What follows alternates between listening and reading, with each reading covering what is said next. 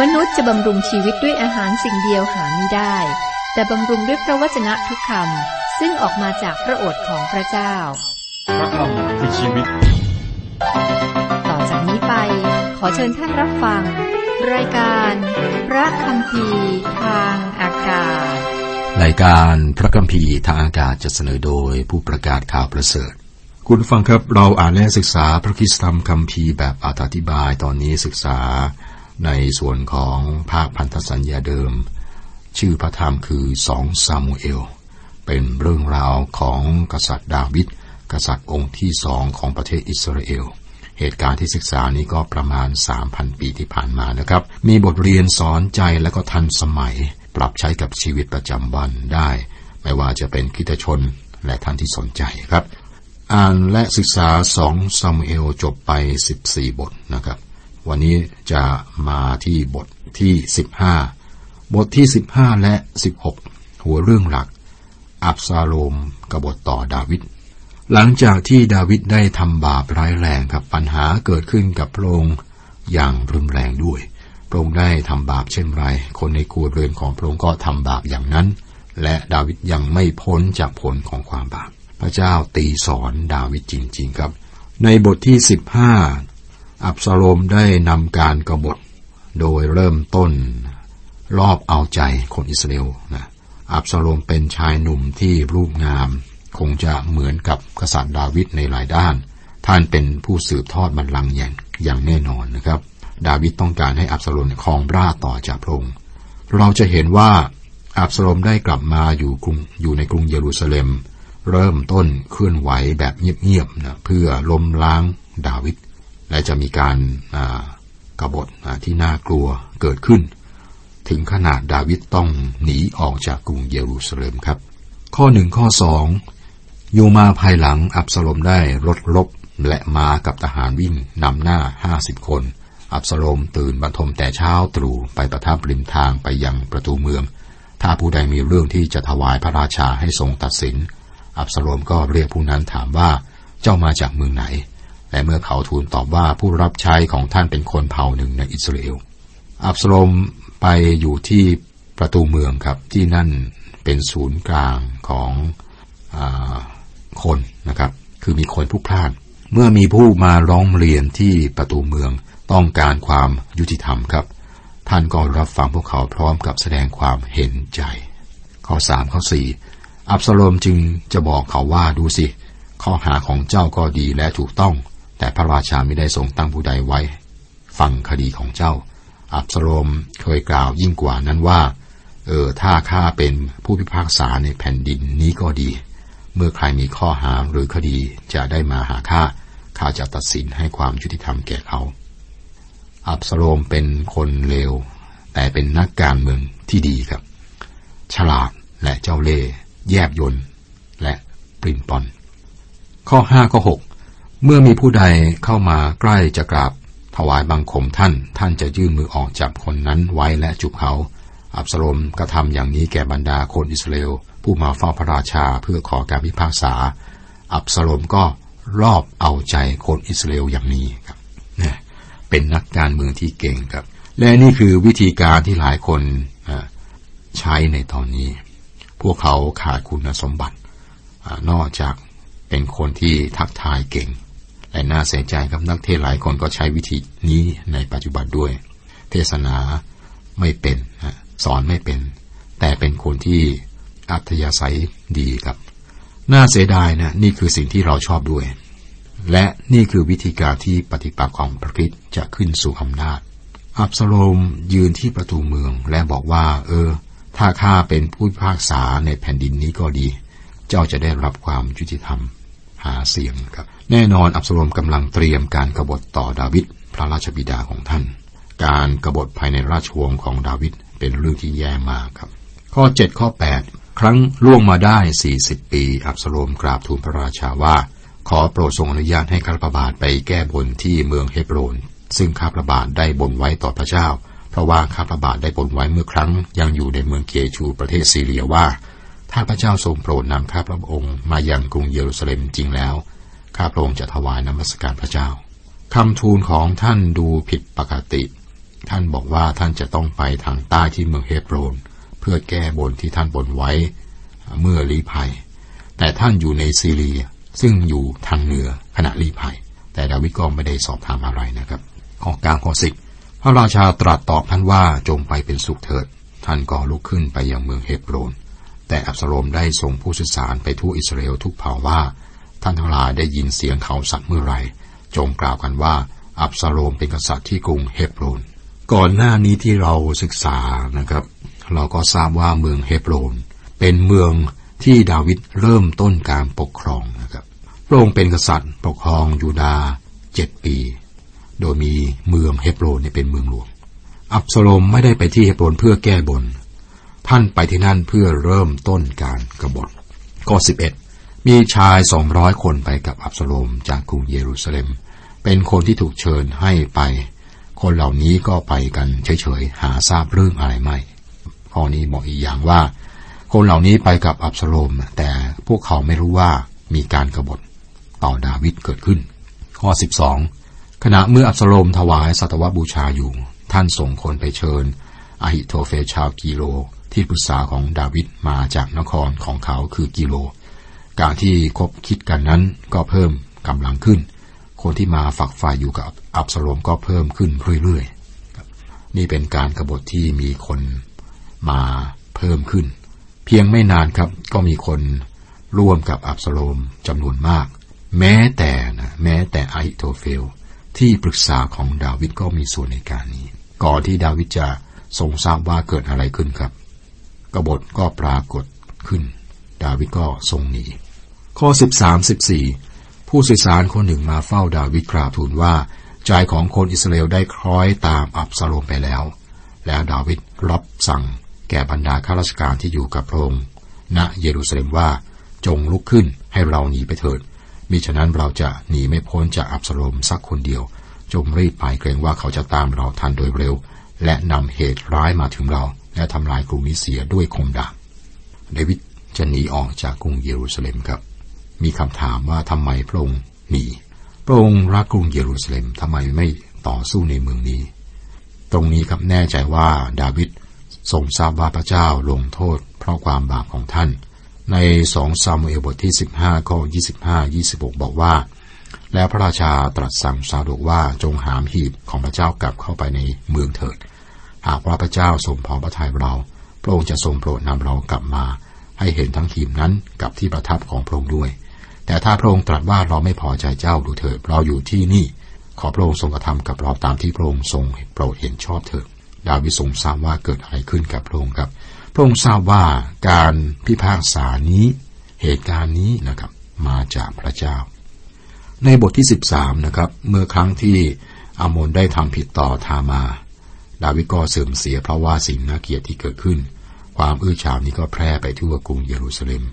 ดาวิดได้ทำบาปใหญ่ต่ออุริอาและบัตเชบาในกรุงเยรูซาเล็ม ในขณะที่พระองค์ควรจะออกรบนะครับ ดาวิดจะจากกรุงเยรูซาเล็มครั้งนี้ ก็เพราะว่าพระองค์ทราบว่าพระเจ้าลงโทษพระองค์นั่นเอง พระองค์ไม่ต้องการให้เมืองที่พระองค์สร้างและเป็นเมืองที่รักเนี่ยกลายเป็นสนามรบนะครับ ในบทที่ 15 ข้อ 30 ก็บอกว่า ฝ่ายดาวิดเสด็จขึ้นไปตามทางขึ้นภูเขามะกอกเทศ เสด็จพลางกันแสงพลาง มีพระคุมประเสียนเสด็จโดยพระบาทเปล่า และประชาชนทั้งสิ้นที่อยู่กับพระองค์ก็เอาผ้าคลุมศีรษะเดินไปพลางร้องไห้พลาง ดาวิดทรงรักเยรูซาเล็ม พระองค์ไม่ต้องการให้เมืองนี้เป็นสนามรบ และต่อไปเมืองนี้ก็จะถูกทำลายมากกว่าเมืองอื่น เพราะการกรบฏและความบาปนะครับ ดาวิดก็หนี จากเยรูซาเล็มออกมาจากเยรูซาเล็ม เพราะว่าพระองค์ไม่พร้อมที่จะรบกับอับซาโลมราชโอรส ในบทต่อไปเราจะเห็นว่าพระทัยของดาวิดคือไว้ชีวิตของราชโอรส คืออับซาโลมไว้ชีวิตไว้นะพระองค์ไม่ต้องการให้เกิดอันตรายแก่อับสโลม ผมคิดว่านะครับ ดาวิดรักอับสโลมมากกว่ารักคนอื่นในโลก การจากกรุงเยรูซาเล็มทำให้ชีวิตของดาวิดตกอยู่ในอันตรายอย่างยิ่ง แต่พระองค์ก็คุ้นเคยกับเรื่องนี้ครับ พระองค์อยู่ในอันตรายอย่างยิ่งหลายครั้ง พระองค์เป็นห่วงความสัมพันธ์ของพระองค์กับพระเจ้า กับราชโอรสของพระองค์มากกว่าห่วงชีวิตของพระองค์เอง เรามาดูการกรบฏที่กำลังเกิดขึ้น ข้อ 19 ข้อ 20 พระราชาจึงตรัสสั่งฮิตไทยคนกัดว่าทำไมเจ้าจึงไปกับเราด้วย กลับไปเถิด อยู่กับพระราชา เจ้าเป็นคน เจ้าเป็นแต่คนต่างด้าวและถูกในประเทศมาด้วย จงกลับไปบ้านเมืองของเจ้าเถิด เจ้าเพิ่งมาถึงเมื่อวานนี้ และวันนี้ควที่เราจะให้เจ้าไปกับเราหรือด้วยเราไม่ทราบว่าจะไปที่ไหน จงกลับไปเถิด พาพี่น้องของเจ้าไปด้วย ขอความรักมั่นคงและความสัจจริงจงมีกับเจ้าเถิดอิททัยเป็นชาวเมืองกัทในฟิลิเตียครับ ก็คงจะเป็นแม่ทัพในประเทศของท่านเอง เนื่องจากต่อมาดาวิดได้ทรงให้ท่านเป็นแม่ทัพร่วมกับโยอาบและอบิชัย ท่านจงรักภักดีอย่างมากต่อดาวิดจนท่านและครอบครัวทั้งหมดของท่าน ยืนยันนะที่จะหนีไปร่วมกับดาวิดข้อ 21 ถึง 23 แต่ฮิตไทยทูลต่อพระราชาว่า พระเจ้าทรงพระชนอยู่แน่ฉันใด พระราชาเจ้านายของข้าพระบาททรงพระชนอยู่แน่ฉันใด พระราชาเจ้านายของข้าพระบาทเสด็จประทับที่ไหน จะสิ้นพระชนหรือทรงพระชนข้าพระบาทขอไปอยู่ที่นั่นด้วย ดาวิดก็รับสั่งกับอิทายว่าจงผ่านไปเถิด อิทายชาวเมืองกาจิมผ่านไป พร้อมกับมารดาพักพวกของเขาทั้งผู้ใหญ่และเด็ก เมื่อพลเดินผ่านไปเสียชาวเมืองนั้นทั้งสิ้นก็ร้องไห้เสียงดัง พระราชาก็เสด็จข้ามลำธารกีโปรน และผลทั้งหมดก็ผ่านเข้าทางไปถิ่นทุรกันดารดาวิดมีผู้ติดตามที่จงรักภักดีจำนวนมากนะครับ มีหลายคนครับที่เต็มใจสละชีวิตของตน พื่อกษัตริย์ดาวิดข้อ 24 25 และนี่แน่ซาโดกก็มาด้วย พร้อมกับคนเลวีทั้งสิ้น หาผีพันธสัญญาของพระเจ้ามา และเขาวางหีบของพระเจ้าลง ฝ่ายอบิยาธาก็ขึ้นมาจนประชาชนออกจากเมืองไปหมด